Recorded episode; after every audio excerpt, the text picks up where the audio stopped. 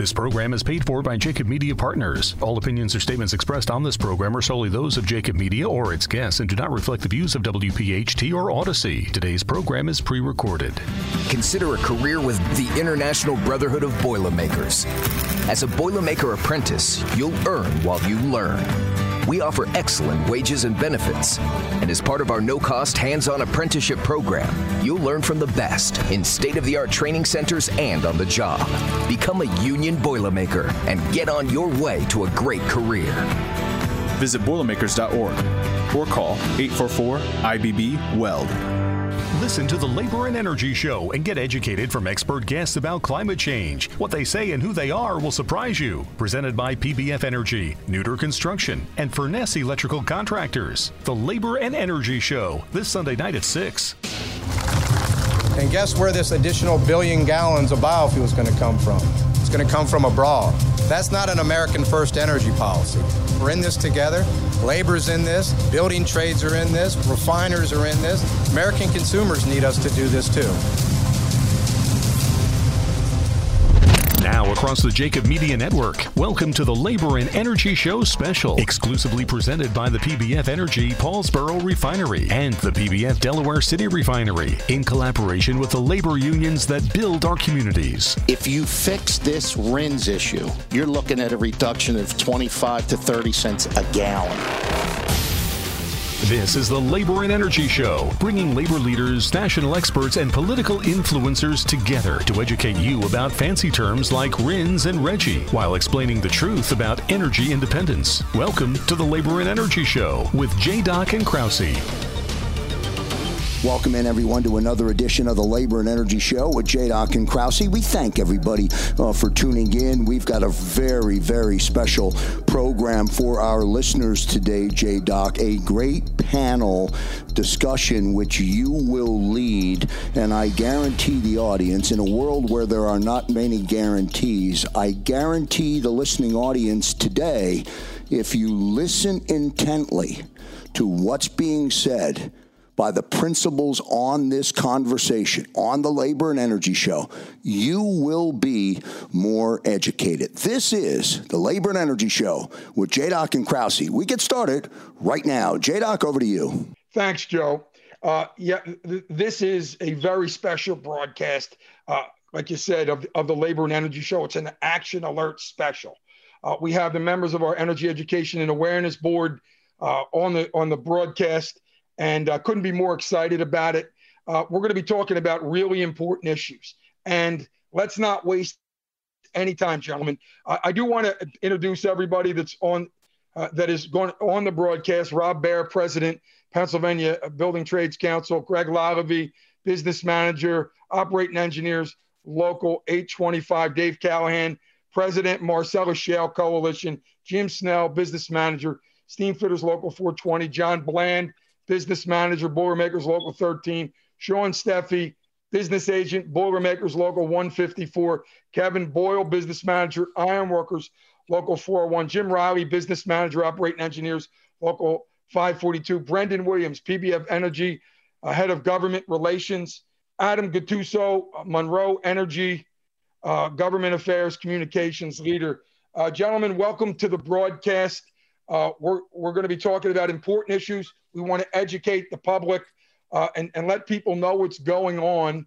Uh, in a sense, we're going to be spitfiring um, because we have so many individuals and we're uh, dealing with a number of issues on the broadcast.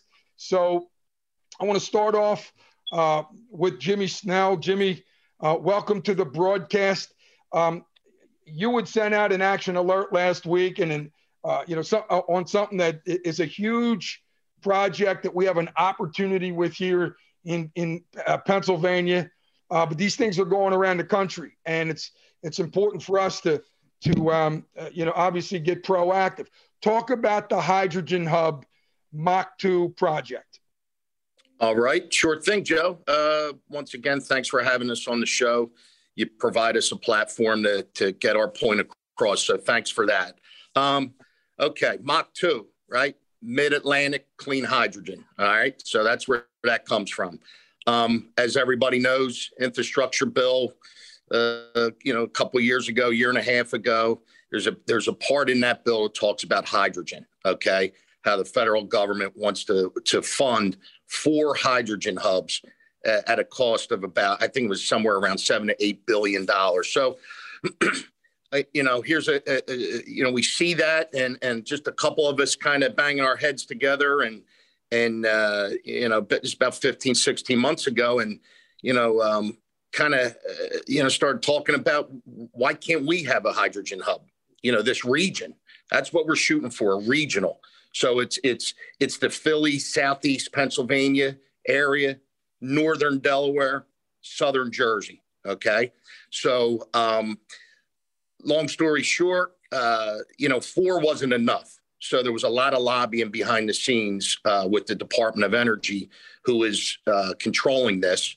Uh, the hydrogen hubs. And, uh, you know, fortunately, uh, this past, it was around this past mid-September, uh, they put out a statement, you know, it, instead of uh, four hubs, minimum's going to be eight, all right, with a maximum, you know, somewhere around maybe ten, eleven or whatever. So, uh, but anyway, so it's been a long process. We started out small and it's grown. So some of the fellas on this call right now are part of the, the uh, th this process of acquiring a hydrogen hub for the region. Um, you know, we we just want to work, right? So so you know, when it comes to the building trades, we'll do whatever we got to do uh, to to to push a project like this across the finish line.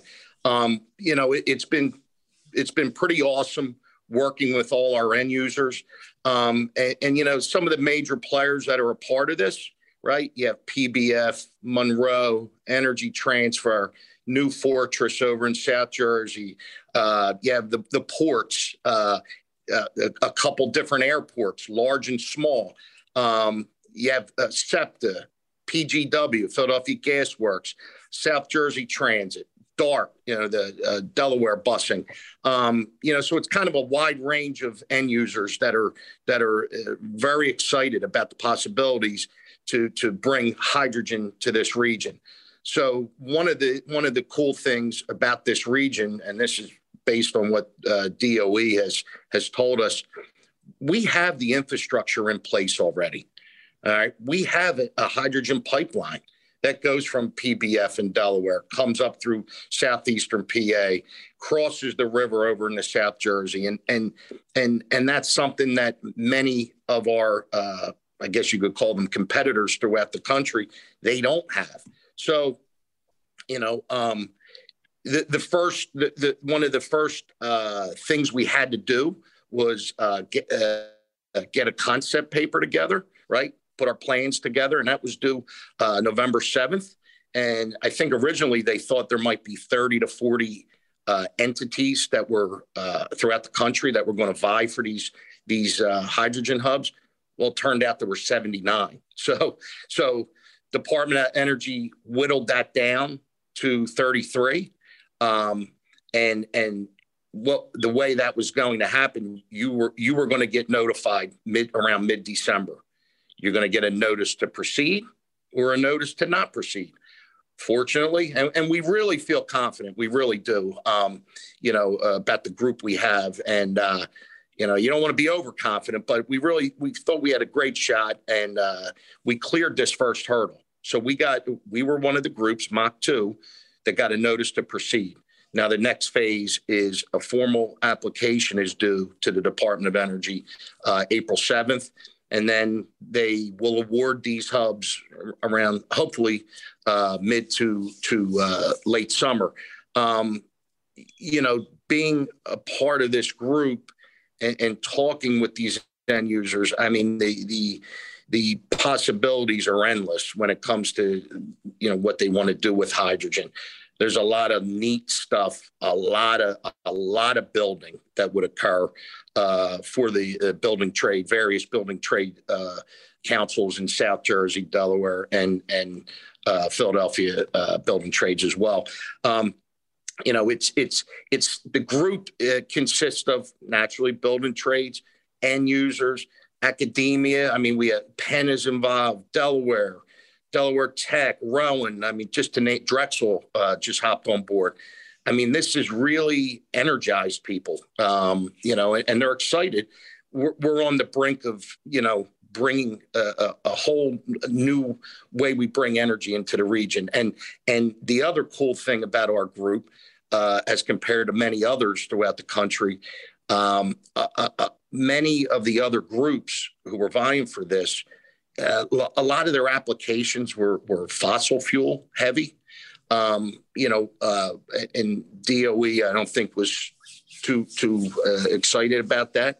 With our group, we we want to pull in uh, the offshore wind, okay, off, off the Jersey coast when when that gets rolling. All right, we're pulling in nuclear. You know, we're pulling in different different forms of energy. Clean natural gas is one. So, um, you know, it, it's there's a lot going on. Uh, I kind of threw a lot at you in a nutshell, but but I mean, this thing is real, and it's uh, you know, at first sixteen months ago, I guess you could say it, it, it kind of a pipe dream, and. And as, uh, you know, as we talked weekly, the, our small group, you know, sometimes it felt like you were just kind of spinning our wheels. But, and look, it is what it is. There's a lot of politics at play uh, with these hubs as well. So, um, and, and we feel very comfortable, uh, you know, some of the people we have in this group have, uh, you know, strong relationships uh, with our friends uh, in the administration. And, you know, and, and, and they see, they see the significance of bringing thousands upon thousands of jobs to the Delaware, you know, uh, Southeast P A, South Jersey region. So um, I could sit here for an hour and talk to you, Joe, about this thing. It's really exciting. Well, and, and, and having said this, but uh, um, what, what's the, the timetable, number one, and what's the call to action? In other words, what can we do? Um, and, and, you know, I mean, is there, are we at that point where we can support, um, you know, what's going on? So when it comes to, to support, uh, you know, what we we're, it, it, we're just trying to get the word out still. Like there's people that don't know about this. And when I say people, I mean, uh, our friends, uh, uh, politicians on the state level, uh, some on the federal level.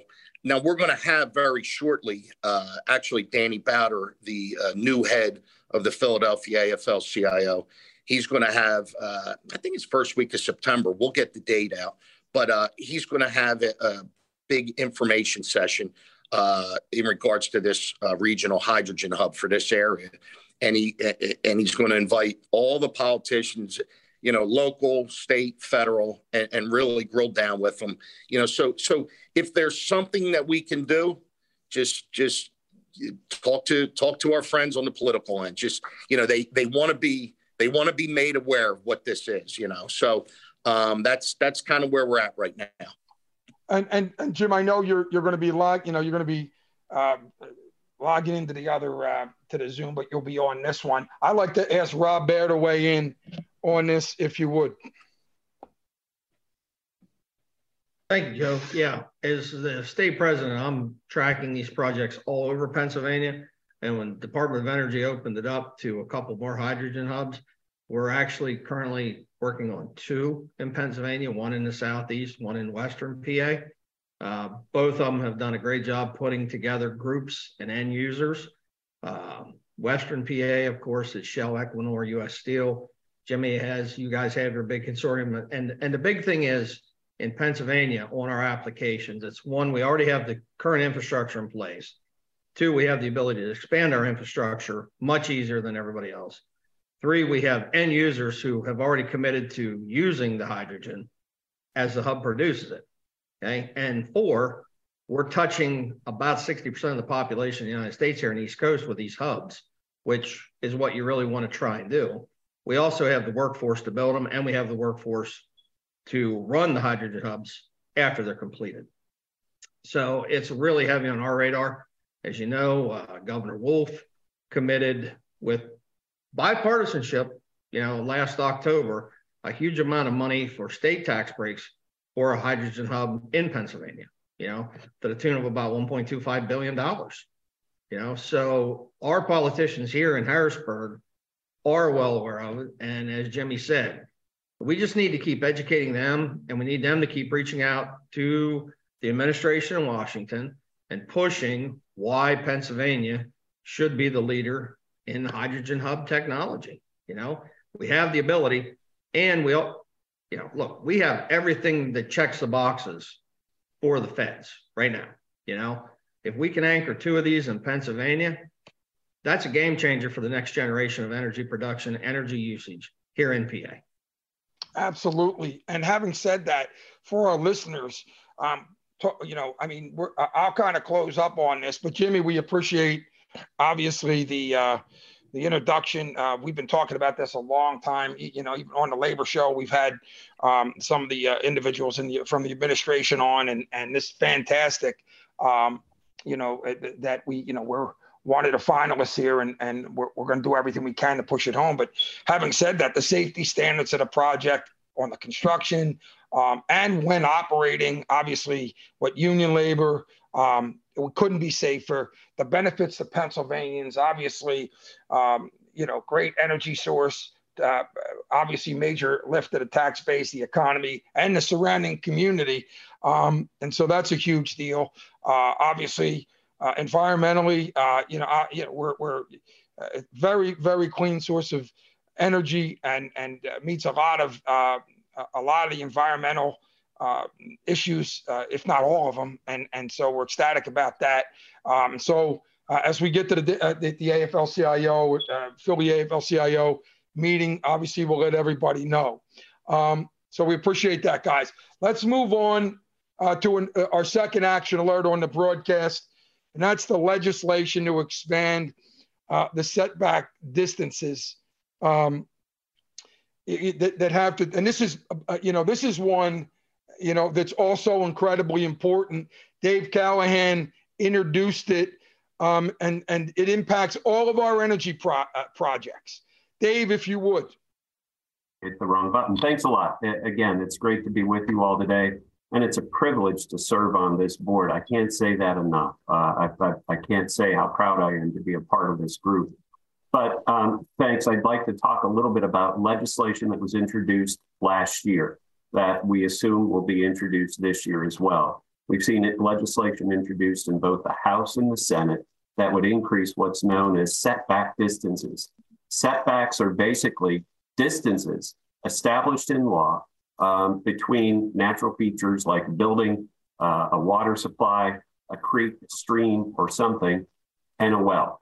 State law was uh, recently updated at the beginning of the shale revolution here in Pennsylvania to increase those setback distances to five hundred feet. The legislation at play now would increase that to twenty-five hundred feet. And make no doubt, this is not about protecting health. It's not about protecting the environment. It's not about anything but shutting down the industry and establishing a statewide development ban. Plain and simple. You know, when you look at what we have on the books now, where we are, um, the, the, the setback distances we have now are protective of human life. They are protective of the environment, and they're coupled with the nation's very strongest regulations for the development of natural gas. The two work hand in hand. Now, what do these distances mean? Right now, the existing setbacks already cut off a lot of acreage or land in the Commonwealth from being developed. These twenty-five hundred foot setbacks or anything beyond what we have on the books right now would clearly sterilize the state. And what does that mean?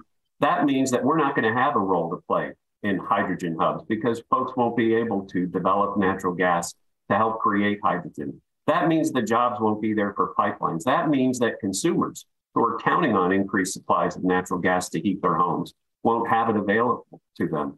That also means that great technological advancements that are happening right now uh, that could use natural gas and fuel cells to help uh, generate electricity for your home, to help uh, generate power in a clean manner that, that emits zero carbon dioxide. Those advancements are all thrown out the door if these people who are supporting this effort uh, are successful in achieving what amounts to a statewide ban. And oh, by the way, it throws out the window two point three billion dollars uh, in impact fee revenue that's gone out from the industry to the state government and out to local governments as well. It means obviously jobs. I can hit upon the jobs time and time again.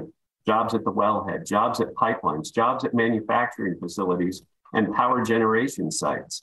I'm sorry, I could get ahead of steam here and keep going on and on, but I just wanted to help make folks aware of this, that if you hear about it in your communities, when we see something introduced, we'll certainly alert folks so that they can talk with their legislator about it as well. Uh, I appreciate the opportunity to share it with you.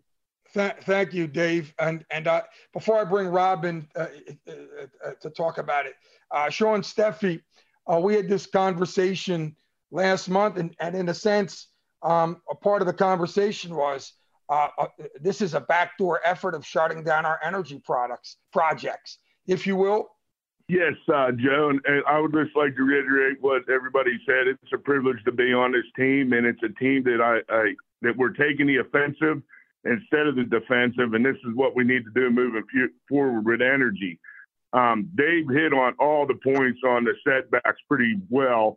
And, uh, you know, it comes down to the bottom line. This is another way to hamstring our energy industry. Then, you know, if I could just kind of go up the beaten path a little bit, I mean, after what we just seen through Christmas on this polar cyclone and what the fossil fuel industry did for electricity generation and keeping, you know, electric on, and there was not one person, you know, Republican, Democrat, Independent, Sierra Club member, Penn Future that didn't have their fingers crossed that their electricity didn't stay on. And how many people were unable to, you know, take care of themselves if their electricity would have been, you know, off? And that just goes to show how we need to utilize our fossil fuels, move forward with things like hydrogen and, you know, our natural gas. And, you know, let's not forget coal. It was there when we needed it. You know, I didn't see one Sierra Club member saying, hey, shut off the fossil fuel electricity during those four days. So we need to move forward, and we need to stay and, and give it a, affordable, reliable electricity and energy. And we got to, you know, do away with things like this setback legislation that will hamstring our industry. And we need to keep on the offensive. And I think the individuals on this board and on this broadcast are the right people to keep moving forward. Thank you, Shawn. Absolutely. Uh, Rob Bair, if you will, I know you talked to uh, some of our legislators already on this issue. Yeah, I've been already up on the Hill. Uh, at the end of the last session, we knew this was coming. Uh, I've already been talking to leadership. Uh, look, we know why they're doing it. We know why it's being introduced.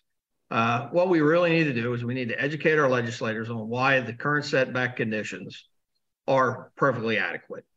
Now, there's always, you know, two sides to every coin. And as everybody knows, the Shapiro administration just settled up a huge lawsuit from twelve years ago where we had some players in the industry that were less than desirable. And we've cleaned that all up. And that's the message. Look, we're doing this with local people, local jobs. The people that are doing this that work in the community, live in those communities, they feel comfortable with it. We feel comfortable with it, you know, and you have to keep beating down the message that, look, this is good for Pennsylvania. This is good for Pennsylvania's economy. If we want the hydrogen hubs, we need the natural gas. Increasing setback distances, twenty-five hundred feet, not only shuts down new drilling, there's also been the proposal that we can't take an existing well that we can drill another hole out of because it doesn't meet the setback distances. So it effectively shuts down our active wells for any future expansion. And anybody that's in the industry knows we can always come back and drill another hole in an existing one, all right? So we're gonna have to just continuously educate our politicians, okay? A lot of them get it, but as we, you know, Jimmy said it, you said it, Shawn said it, we're always under attack, okay? And the message is, look, we wanna be part of the solution. And part of the solution is taking what we have, what we've perfected, the industry that we're using, and it's safe, it's reliable, we can continue to drill, and we can provide not just steady baseload generation, but we can utilize existing natural resources we have to expand our footprint, expand our job base, expand our economic base in Pennsylvania. And we can use those existing wells and new ones to feed the hydrogen hubs, to feed expansion into our bigger industry we want to bring here. Because at the end of the day, what do we need to bring industry in? We need people. We need incentives. We need reliable, affordable power. Okay? You hear all these guys yelling about, hey, we want to get a chip plant. Well, yeah, we'd love to get a chip plant. We'd love to get a one hundred billion dollars like New York did. But we have to make it attractive to business. Now, if we're spending eighteen, twenty cents a kilowatt for electricity, who's coming? By using all the tools in our tool belt, we make Pennsylvania that much more attractive. And quite frankly, when we make Pennsylvania that much more attractive and we become the economic engine of the East, which we can be, we can feed Delaware, New Jersey, New York, Connecticut, Massachusetts, and we can be the center of energy production and clean energy production in the Northeast. And that's the message we're giving to the legislators. Excellent. Well, Dave, if you will, keep, obviously, and I know, Rob, you will uh, keep us abreast of uh, obviously what's going on with the legislation there. Um, an, an issue, it's a great example of why, you know, we're, we, we put this board together uh, so that we can all unite on issues that sometimes are not on the front page of the, in fact, most of these issues are not on the front page of, of the newspapers. Let's do this. Let's take a short break. Uh, we'll be back with more from the Labor and Energy Show. Back to you, Krause. Great opening panel discussion today from all of our special guests on the Labor and Energy Show. Don't forget, if you miss any of today's broadcast, and or if you want to re-listen to the broadcast, you can listen to the podcast uh, via Apple or Spotify. Just search the Labor and Energy Show. We'll continue with today's panel discussion on the Labor and Energy Show with JDoc and Krause after this break. You're listening to the Labor and Energy Show Action Alert Special, featuring the Energy, Education, and Awareness Council Board of Directors.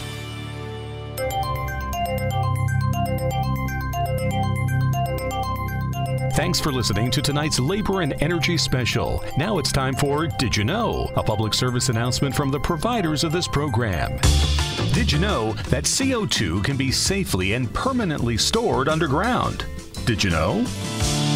First chartered in nineteen oh three, Steamfitters Local four twenty has been constructing and installing mechanical systems throughout the Delaware Valley for over a century. United by excellence, this local is proud to have worked on projects such as the Sun Oil Refineries, Children's Hospital of Philadelphia, and the stadiums for all our Philly teams. From helmets to hard hats, Local four twenty represents the history of Philadelphia. Steamfitters Local four twenty, Jim Snell, Business Manager.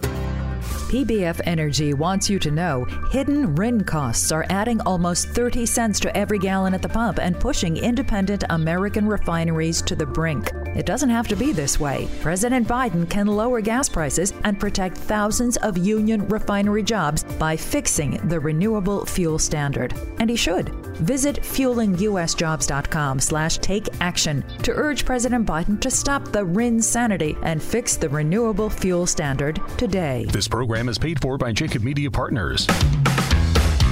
Portions of tonight's Labor and Energy Special are being supported by the members of the labor union community, including Steamfitters Local four twenty, Jim Snell, Business Manager, the Eastern Atlantic States Regional Council of Carpenters, and the United Steelworkers. It's a great conversation uh, that we're having. This is the Labor and Energy Show, an Action Alert Special. We've got the members of our Energy Education and Awareness Uh, board on the program, uh, ecstatic to bring the information to the public and to our, our, our union communities, uh, as well as our political leaders. Um, I'd like to bring in uh, Kevin Boyle uh, and, and Jim Riley into the conversation. Um, Kev, if you would, talk about the importance of these projects, um, you know, to our to our locals, to our, you know, obviously for jobs, but also uh, for the communities. And then, if you will, uh, Jim, uh, jump in there after Kevin's done. Well, once again, I want to appreciate your time and energy, Joe, to put this board together and put out our agenda. Uh, it's a privilege and an honor to be here. Uh, I'm on the back end of it with the working men and women, and the community aspect of it is, as a city agent and a city uh, union, We we don't really see the ins and outs of uh, where all the hubs and stuff go. Uh, with the new hub down in Delaware, Marcus Hook, that will be our sister uh, local with four fifty-one Delaware. But anytime they get uh, need men or anything like that, we are uh, obliged to help them out, and we do send a lot of people down there. Uh, a lot of people don't know that, uh, and everybody looks at it, is when they shut down all these plants, that all the good paying jobs and good paying communities that rec uh, need these uh, hubs and everything, that they lost. They are actually losing money and losing community that the outreach um, would provide to provide homes, community centers, um, all the back stuff like coaching and all this other stuff that helped us. Um, so, you know, when we shut down, and in, in, in John's case and Jimmy's case, they lost an industry. I mean, we still have our structural part of it, but they lost big time. But it's also lost to the communities, because these people depended on that hub and that thing. And now with the new hub coming and us pushing to get it, is that that we have to stress to the community how good it is for them. And listen, a good paying job is is just as good as any other job is, except you're in the energy part of it. Um, like to me, when I look at it, it's we're all based off of man hours here.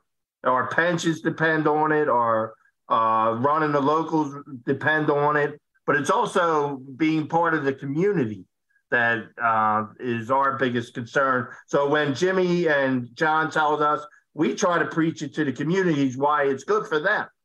And uh, we will be stepping out, and and like I said, we don't worry about like electricity, because we don't have them big Uh, waves of stuff coming in at us at Philadelphia. Very rarely you'll see a mudslide. Very rarely you'll see a shutdown of energy. Uh, but we're always telling us, uh, like I always look at it, like, what should we do for the electric? What should we do? We have to use, like Rob Bair said, we have to use every tool in our imagination, because I think sometimes people just say, oh, just get rid of it all. Well, if you just get rid of it all, nothing happens. You're not just going to get rid of it. It just doesn't go away. It's an industry, right? So then you shut down this, that, you know, with the tree, oh, we got to get new energy. They're going to be putting windmills out in the middle of the ocean. How much is that? You, you know what I mean? You're not going to get all your energy from the wind. That's not, that's an un, unrealistic, um, unrealistic to think that is going to uh, cure your cure-all, right? And, so, have, and that's our, my biggest concern is we have to use everything. And like Rob said, he says, clean energy is what everybody's looking for. But when you mention clean energy, you're always thrown in just with fossil fuels. That's what they look at. But it's a, it's a better, we have to use everything. You have to use coal, nuclear, uh, uh hydrogen. You have to use it all, because that's what's going to consume and make us better throughout. And, and Kev, let me uh, let, let me jump in. You know, you talk about the communities, the, the the the businesses that are around. You know, you know these facilities. Obviously, the tax base, the economy. Um, so yeah, point well made. Uh, Jim Riley, talk about the uh, the impact that these facilities have on on your uh, on your membership. We have J Jimmy Riley. We'll have him email it to us. um, if, if, if, he, if, if Jimmy gets a chance to come on. But we had the conversation, uh, obviously the operating, but you know, I could, I can, uh, Greg, I could, uh, you know, have you uh, pinch hit for Jimmy right now, if you will. Uh, you know, you're, you're the workforce for the operating engineers. Um, and by the way, Jimmy's on, he's just on mute. Talk about that in your industry, Greg. Sure, and and like the others said, I'm I'm very happy to be part of this discussion. And when we talk about energy policy, I think it's really about asking ourselves three questions: is it feasible? Is it reliable? And what does it cost? And, and having somewhat of an advantage of listening to the other guys talk about this and just jotting down some notes, because we're big advocates for the full mix of energy, and, and we keep hearing this. But when Jim They led it off in talking about hydrogen. He also wove in nuclear energy and the wind energy. And then Bob talked about the hydrogen, and he talked about tax incentives. And while tax incentives are great, you have O RECs for the offshore wind, S RECs for solar. Uh, New Jersey's doing zero emission credits uh, for the nuke plant in Salem. And now if we want to talk about government incentives for um, the hydrogen, you know, this is what made Dave's head almost explode, because he talked to us about how his industry is putting money back into the communities, that it doesn't need the government support. It actually supports uh, the communities going the other way. You know, Rob talked about the insanity of legislation, and, you know, the, the laws of unintended consequences are just absolutely horrible. Um, you know, he also brought up the chip plant. And when you talk about a factory, forty-eight percent of the cost is in the energy. So we, we have to stay on the cost factor. So when we're talking about um, all of this, when it comes to jobs, when it comes to the economy, you know, another recent article, because we can't uh, ignore the refining industry, there's talk of gas going near five dollars a gallon. And in the Northeast, we can point directly to a lack of refining capacity as to why that may happen around here. So these things all lead to hitting the average middle-class person dead in the pocket. And, and I'll just do one quick, um, you know, call to action to, to sum up my comments. FERC recently uh, approved Williams Reliable Energy Access Project, which is uh, new comp uh, updates to a compressor station in Branchburg, New Jersey. So if you come up two oh two out of Bucks County, go about ten miles north of Flemington, you're in Branchburg. Updates to a compressor station in Old Bridge, which is uh, between U S nine and New Jersey Route eighteen, you're in Old Bridge. And a brand new compressor station in West Deptford. For you Philly area guys, I don't have to explain where that is. But this is, again, reliability in the network. This is jobs, and this is just powering an economy. And of course, the environmentalists' heads have exploded, and they're all screaming at Governor Murphy to stop permits. So anybody who might be listening who's in New Jersey, attached to New Jersey, this pipeline is not exclusively New Jersey, it comes through P A. Um, you know, I would say drop in on the governor's office and the New Jersey B P U and uh, tell them to approve permits, because this is actually making the pipeline cleaner and more efficient, uh, which is the insanity of the public debate over these projects. Absolutely. I, I, I appreciate that, Greg. And uh, I do want to say, having said that, I just looked at my phone, and Jimmy Riley, um, and this is uh, concerning, I sent my best wishes. We just had an accident in the field. Um, I, I, I need to get there. So um, thoughts and prayers, obviously, um, that's, no one likes to hear that. Um, and so, um, you know, God bless. It's hard to segue from that, but um, appreciate, appreciate, um, your your input there and and pinch hitting, Greg, and and um, I want to I want to if anybody wants to weigh in there. I know John Bland. Um, we're going to talk about an update on the R F S. Okay, John. You know, when it, when it comes to uh, all of these issues, we've had this conversation. Um, your members make a, a, a total living off uh, of, of these facilities. Uh, the next topic that we're going to touch, and we got about eight minutes left in the broadcast, is the R F S, the E P A R F S update. I'm going to have Brandon, if you'll take a couple minutes just to give us a little bit of an update. Um, then I'm going to bring in Adam and and uh, and John Bland to weigh in. Um, Where are we? And like I said, we only have a couple minutes, but where are we? I know we just had a couple public meetings, and what are the other pertinent dates if listeners want to join in to this uh, fight? Yeah, thanks again, JDoc. Really appreciate you covering the topic. It's really important for refining and energy supply in the region. Uh, the short of it is, as we've talked about before, E P A is proposing to mandate more ethanol than you can actually physically use in gasoline supply, given engines and infrastructure constraints. And so when that happens, uh, the independent refiners that can't blend ethanol at their facility, because you can't ship it in a pipeline, right? We we have to actually buy credits from the the, the terminals and the, the bigger companies that actually do control the blending. So when you mandate more ethanol than you can use, those credits aren't available, they become scarce, the price goes way up. And we've been dealing with high credit prices for a while now.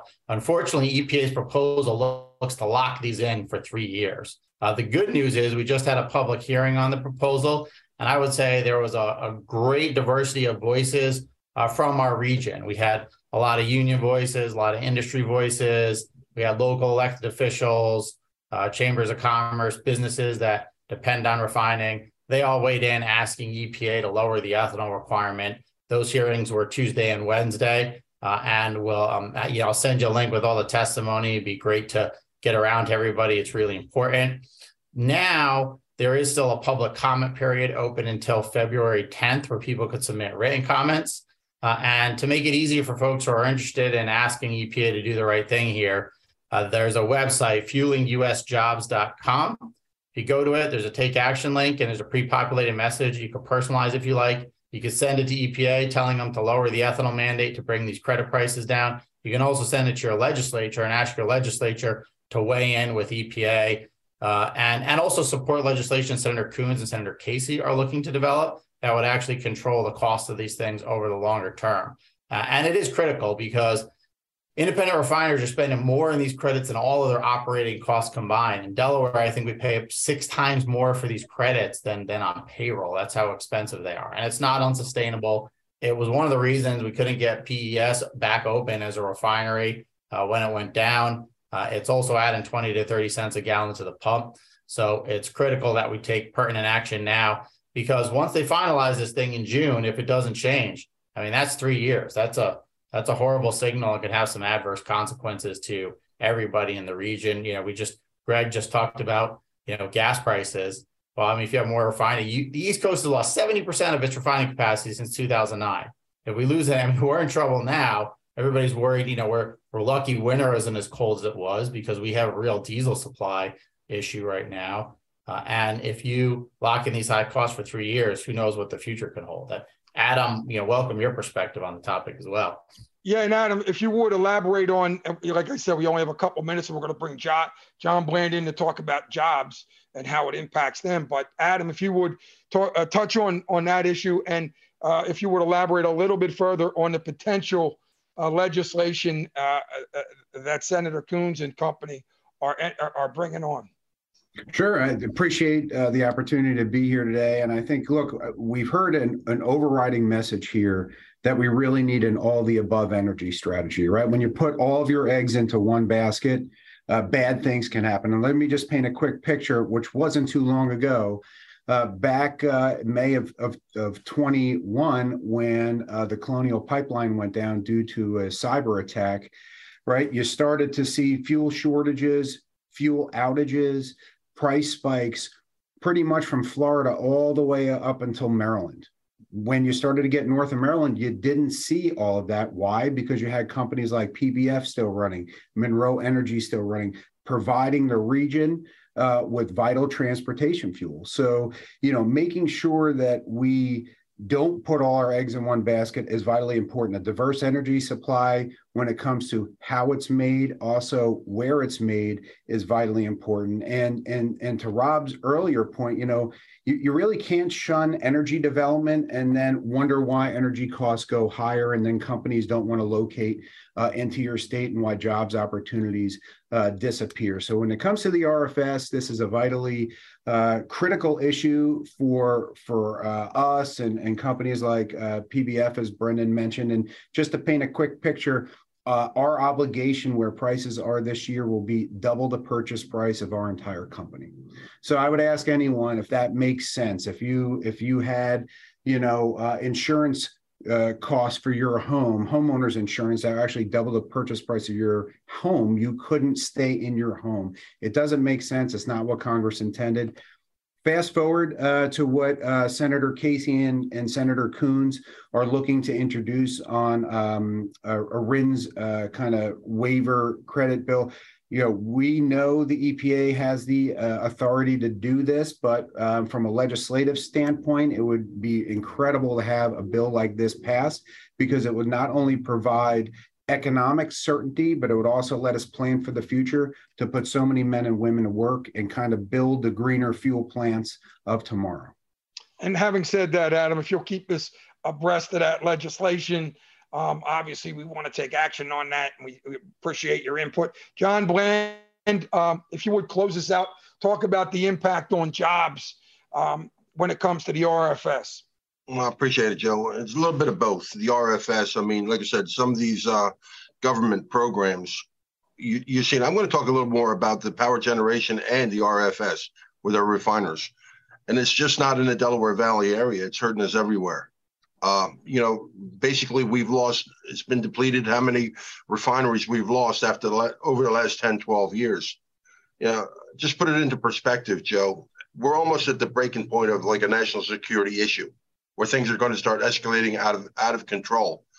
A perfect example, let's segue back into the summertime. Every time you get a hurricane right now, oh my God, you got to shut down uh, refineries, you got to shut everything down. ten years ago, you didn't realize that you had a major issue. You're lucky if gas went up two cents, three cents. Now it's a major topping point every time you have a hurricane. We just had a small cold spell in Pennsylvania. The first time, all of a sudden, the P G M is putting out alerts. Let's, let's control as much energy as we use. They were at the breaking point right there. How much power generation have we lost? You know, here we are talking about building industry, bringing industry back to the United States from overseas. How do you do that with no power generation? And we got to do it clean, but we need to bring everything back. The more power generation, the more refineries you lose, the more of your national security you have. We're, we're in trouble, and nobody really realizes this.